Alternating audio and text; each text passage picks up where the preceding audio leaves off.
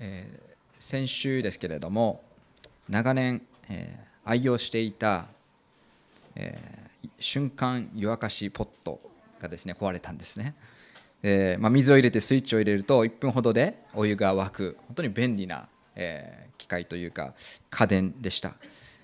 毎朝、まあ、コーヒーを飲むんですけども、え、お湯もですねそのポットを頼ってたんですね。まあ、確かにそれ以外でも水を沸かす方法なんていくらでもあるんですけれどもしかし今まで普通に使えていたものが、まあ、急に使えなくなるとですねあどうしようかっていうことになります。今朝皆さんとご一緒に見ていく聖書箇所にはえどうしようかいやどうかしてほしい。いやお願いですから助けてください。この必死になっている2人の人が出てきます。1人は男性。1人は女性です。1人は自分の娘について。そして1人は自分自身の病についてこの藁をもすがる思いでイエス様のもとにやってきたんです。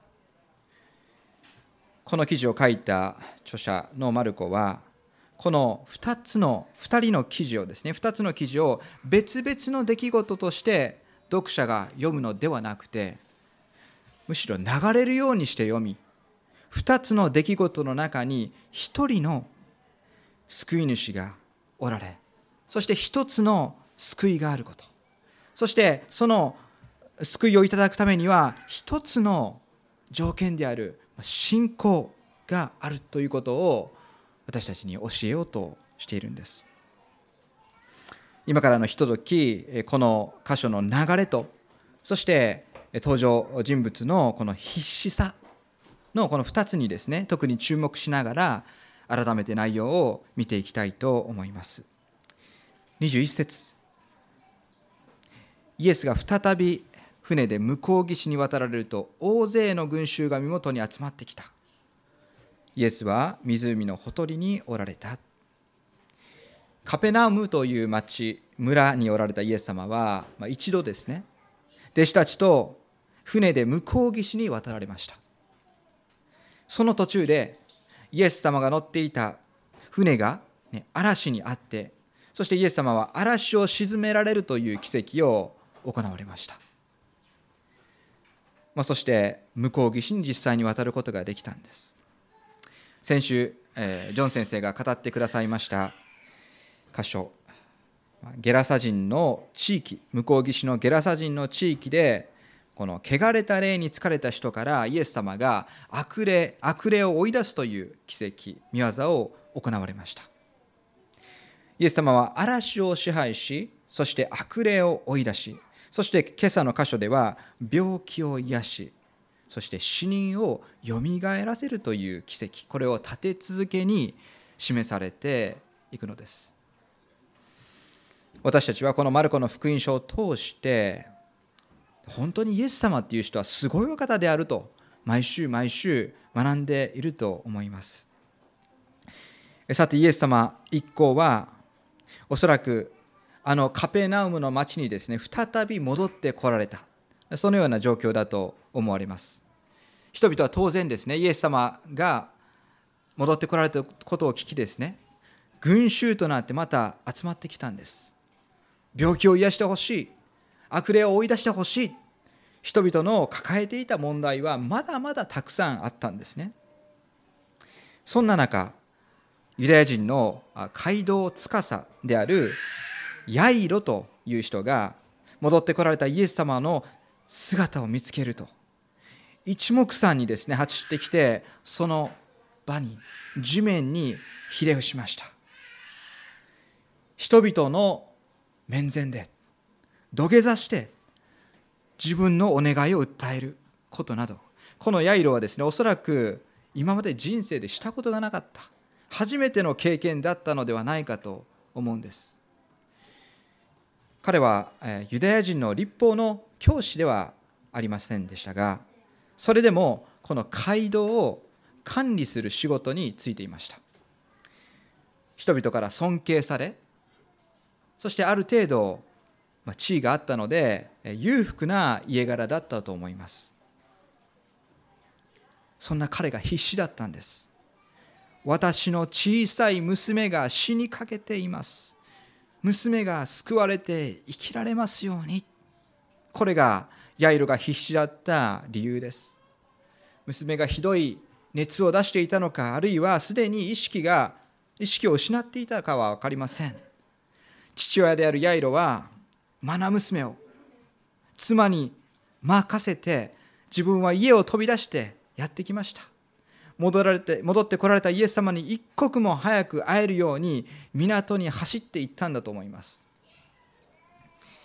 どれだけ死が迫っていてもまだ息をしているのであればまだ体にぬくもりが感じるのであれば絶対にこの子は助かるんだと信じ最後の最後まで望みを捨てていないんです。それが我が子を思う親の気持ちです。親の心です。どうぞおいでになって娘の上に手をやって置いてやってください。これが父親として娘にやってあげられる最大のこととしてヤイロは本当に必死の思いでですねイエス様にここですがりついています。24節。そこでイエスはヤイロと一緒に行かれた。ヤイロはこの希望の光をさらにですね大きく見たのではないでしょうか。父親としてやれるだけのことはやった。頭の中ではこれからのシナリオですね。できるだけ肯定的に考えることがここでできているんではないでしょうか。イエス様が私と一緒に来てくださる。すると大勢の群衆がイエスについてきてイエスに押し迫ったと書かれています。私の長女の話ですけれども長女は出産の予定日の3ヶ月早く生まれたんですね。12月の31日のこの昼過ぎに妻が異常な腹痛を訴えました。すぐに救急車を呼びましたが受け入れてもらえる病院がなかなか決まらず家の前で救急車が30分間ほど待機してたんです。やっとの思いで受け入れを許可してくれた病院は家から40分ほど離れた場所でした。途中商店街のような場所を通り抜けていくんですけれども救急車がサイレンを鳴らしているのに通行人は一向にですね道を開けようとしないんです。商店街は正月の買い物に来ている人であふれ返っていたためなかなか進むことができなかったんです。焦りました。一刻も早くイエス様と家に戻り一刻も早くイエス様から手を置いてこの娘を癒していただきたい。しかし一向に道は開かれないんです。人々はイエス様にむしろ押し迫ってきた。ヤイロの希望は心配。へと変わりそして次第に焦りが心を支配していったんだと思うんです。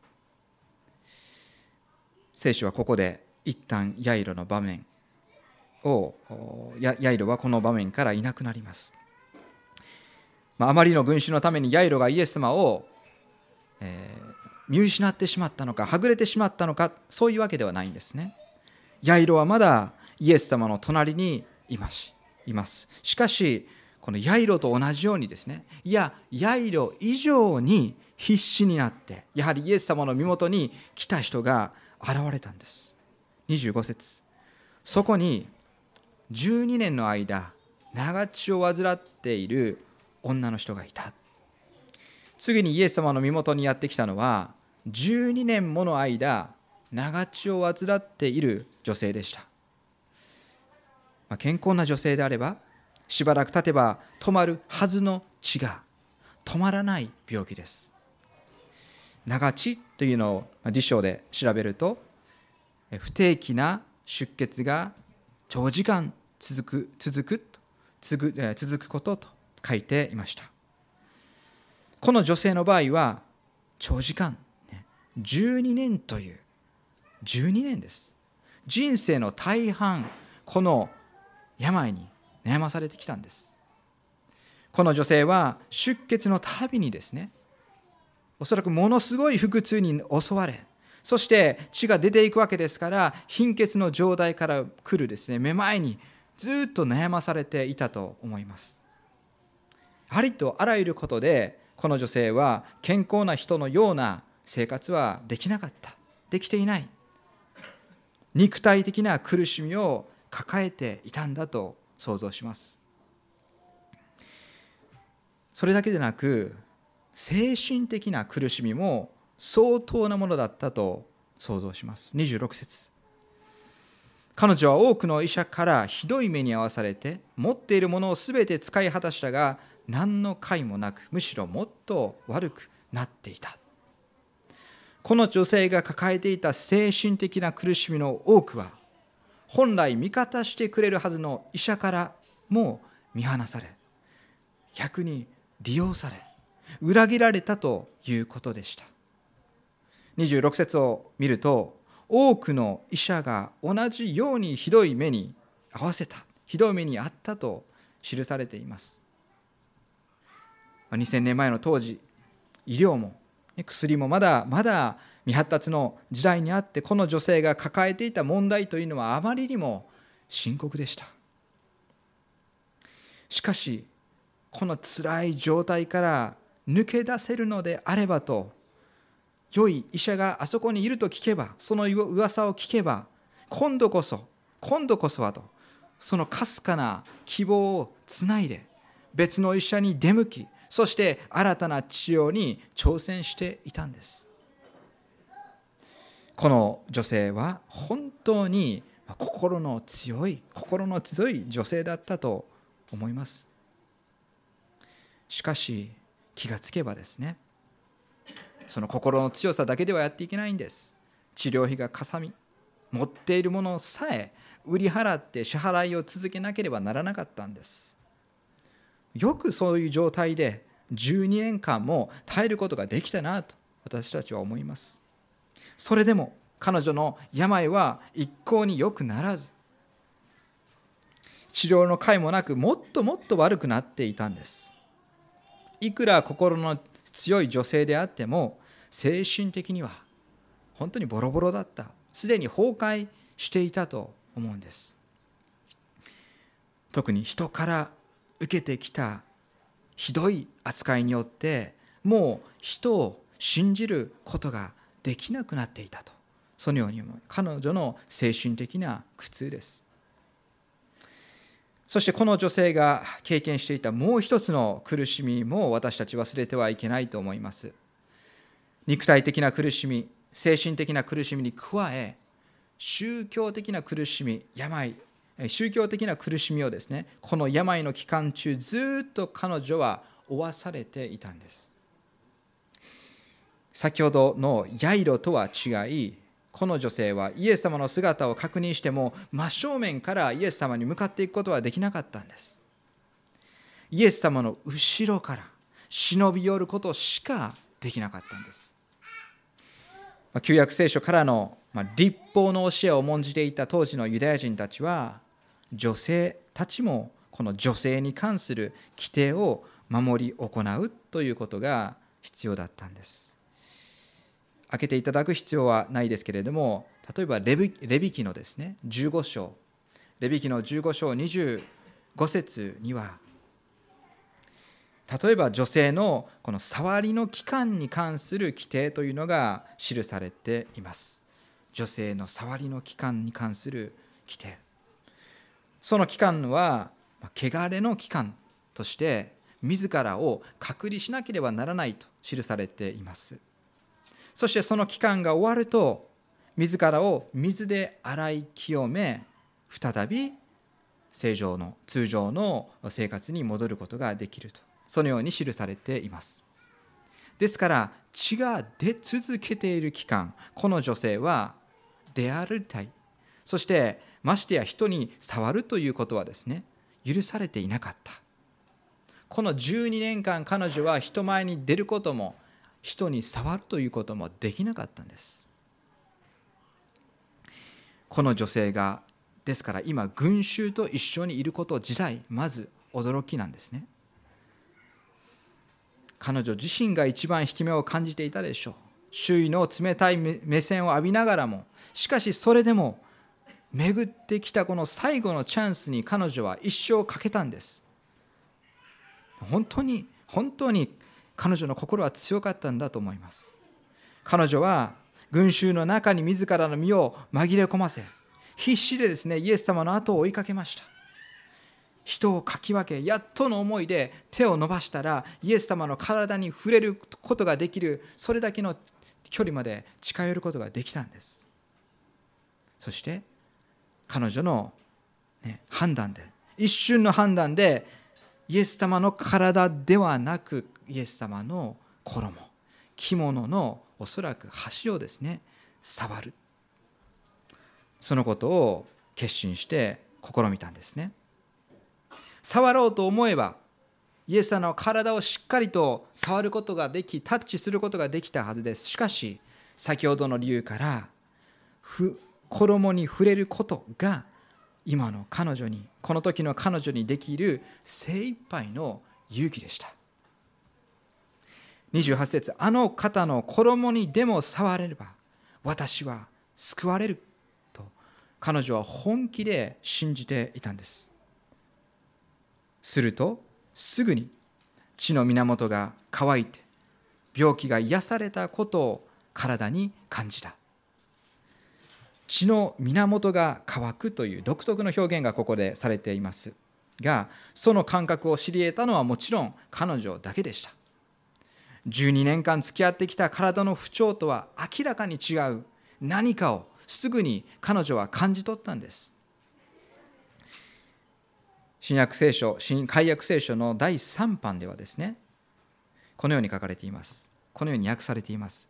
血の源が枯れて、ひどい痛みが治ったことを体に感じたと、より具体的に書かれています。30節。イエスも自分の内から力が出ていったことにすぐに気づき、群衆の中で振り向いて言われた。私が誰が私に私の衣に触ったのですか？すると弟子たちはイエスに言った。ご覧の通り群衆があなたに押し迫っています。それでも誰が私に触ったのか？とおっしゃるんですか？しかしイエスは周囲を見渡し見渡して誰が私を誰が触ったのかと知ろうとされたとそのように書かれています。群衆が辺りを囲んでいる中で起こった出来事でしたが彼女が衣に触った瞬間にご自身の力がですね出ていったということもイエス様は感じ取ったんですね。イエス様は当然誰が触ったのかご存知だったと思います。しかし誰が私を触ったのかと彼女に聞こえるようにあえてここで言われたんだと思います。その言葉に初めに反応したのは近くにいた弟子たちでした。弟子たちはイエス様とこの女の方女の人の間で起こったことを、ね、知る余地もありません。それでもイエス様は誰が私の衣に触ったのですかと言われ人混みに隠れていた彼女をですね呼び出されたんです。彼女は33節彼女は自分の身に起こったことを知り恐れおののきながら進み出てイエスの前にひれ伏し真実をすべて話したと書かれています。この女性はイエス様の衣に触った瞬間に病が癒されたことするとすかさずイエス様がそれに気づかれたことを受けてイエス様の癒しの御業が自分に及んだんだということを確信しました。イエス様はこの女性が抱えていた状況を配慮して何も言わずにですねそのまま晒すということもできたでしょう。しかしイエス様はあえて多くの群衆の前に彼女を立たせたんです。なぜでしょうか？それはイエス様が彼女の抱えていた問題のすべてを知っておられそして全ての問題を解決することができたからです。34節。イエスは彼女に言われた。娘よあなたの信仰があなたを救ったのです。安心していきなさい。苦しむことなく健やかでいなさい。この女性の苦しみは肉体的な苦しみだけではありませんでした。人に騙され続けたという精神的に受けた痛手。そして立法の取り決めによって宗教的に強いられていたこの苦しみというものもありました。この女性は恐れおののきながらイエス様のもとに進み出てきました。当然立法の規定を破った罪に咎められそのことで公衆の面前でもしかしたら石打ちに処せられる。そういうことさえ頭をよぎったかもしれません。恐怖に包まれながらイエス様の前に立ったこの女性に対してイエス様は「娘よ娘よ」と優しく呼びかけられたんです。そして彼女のことを彼女のしたことを咎めること咎めるのではなくてむしろあなたの信仰があなたを救ったんですと驚くべき言葉をかけられました。もちろんイエス様の力がこの病を癒したんですがあなたの信仰があなたを救ったんですと彼女に教えられたんです。そしてさらにイエス様にしかできないことをなさいました。健やかでいなさい。健やかでいなさいと言われ彼女の病が完全に癒されたことを皆の前で宣言されたんです。もう彼女は隠れなくてもいいんです。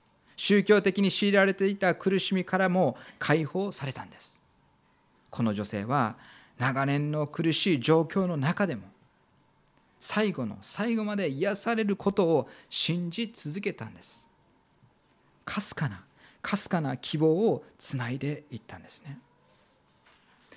ここまでの展開からでもですね私たちはたくさんのことを学ぶことができます。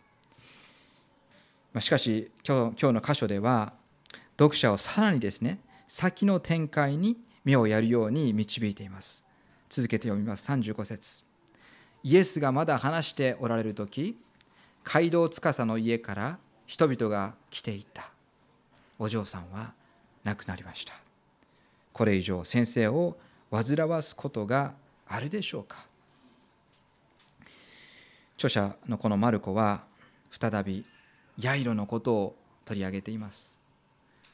街道司ヤイロに雇われ家族の世話を任せられていたいわゆるお手伝いさんたちが主人であるヤイロのもとにやってきたんです。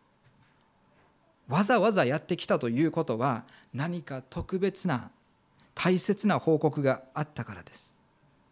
娘が良くなったという報告かそれとも悪い報告か。ヤイロは伝えヤイロに伝えられたのはあまりにもストレートすぎる報告でした報告でした。お嬢さんは亡くなりました。娘が死んでしまうかもという危機感を持って家を飛び出したヤイロでしたが今の今まで最悪のシナリオというのは頭の端っこに追いやって考えないようにしていたはずです。あまりにもこの辛い報告ですけれども家の者たちは伝えなければならないんです。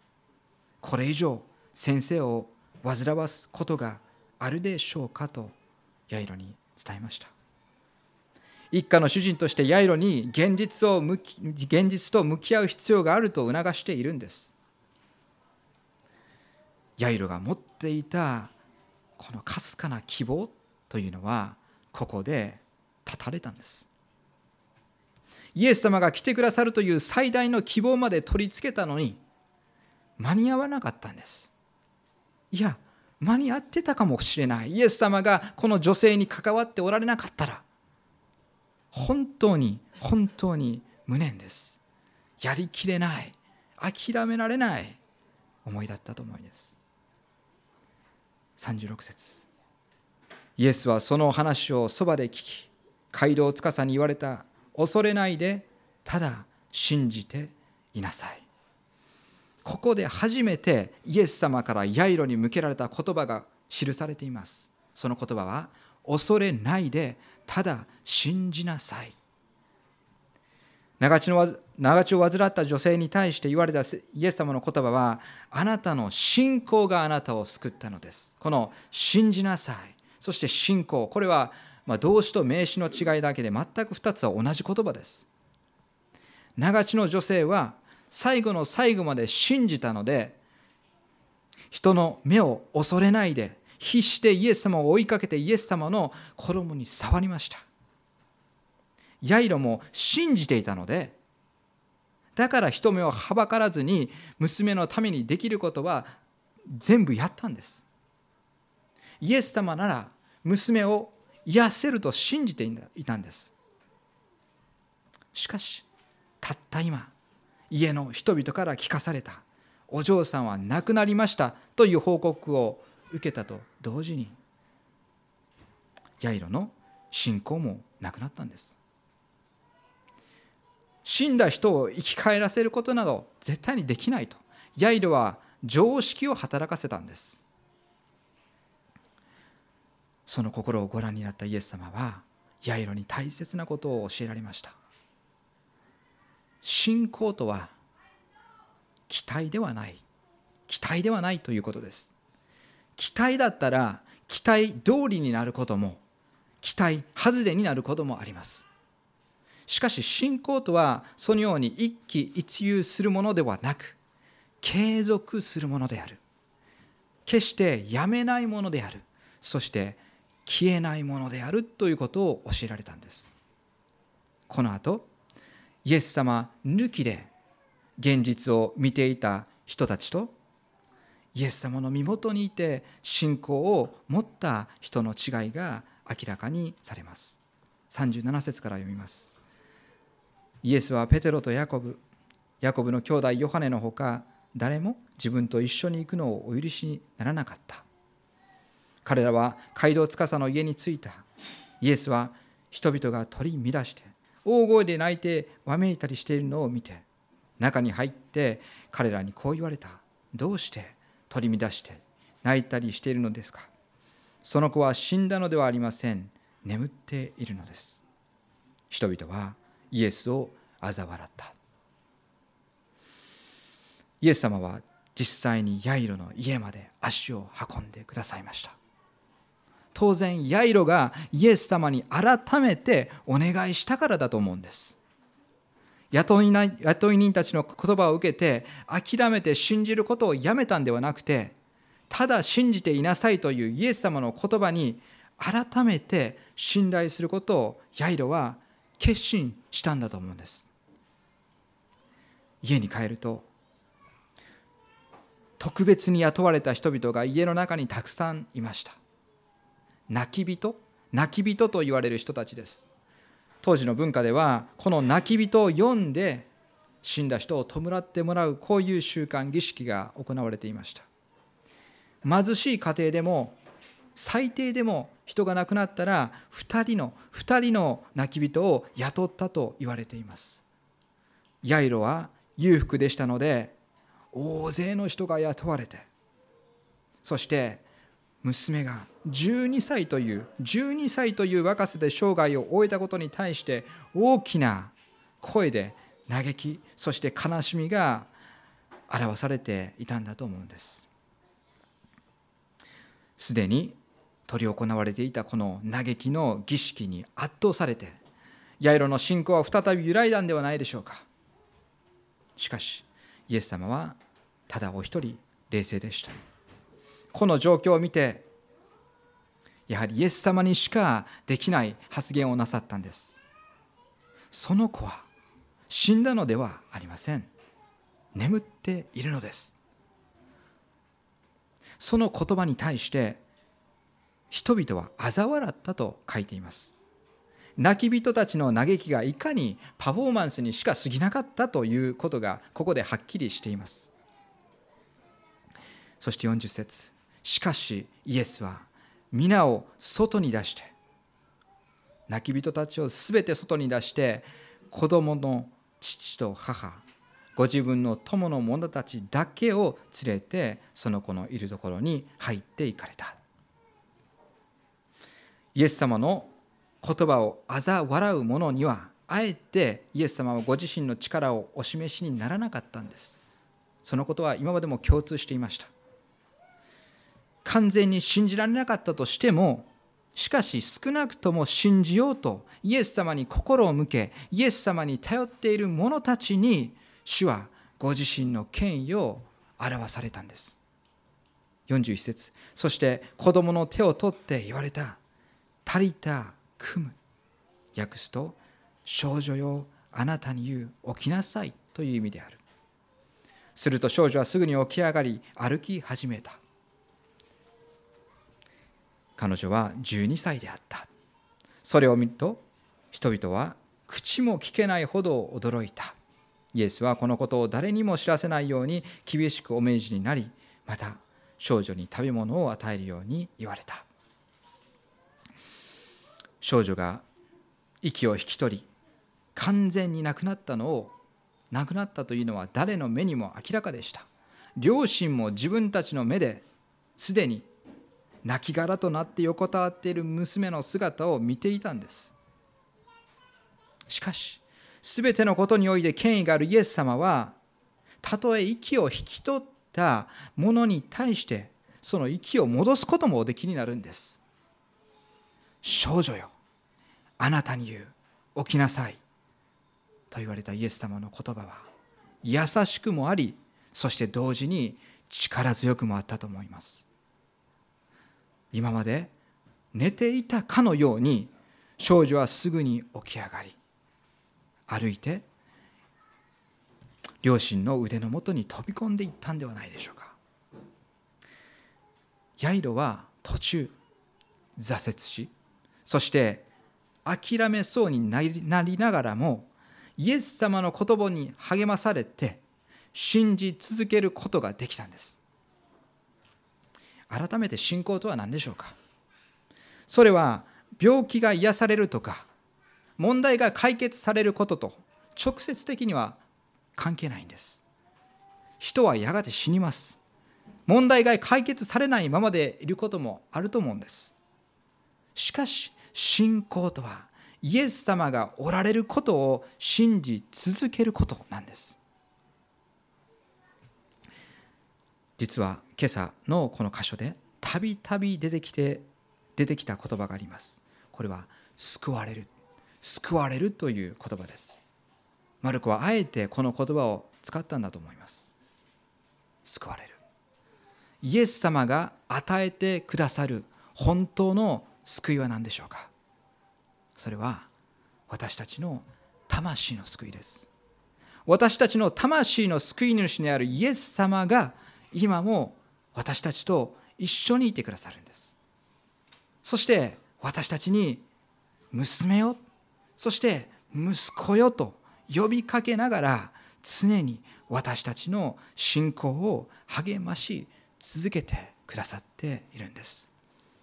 ぜひこのイエス様にイエス様に今日もそして今週も頼ってそしてすがって歩んでいこうとそのように思わされます。一言お祈りをいたします。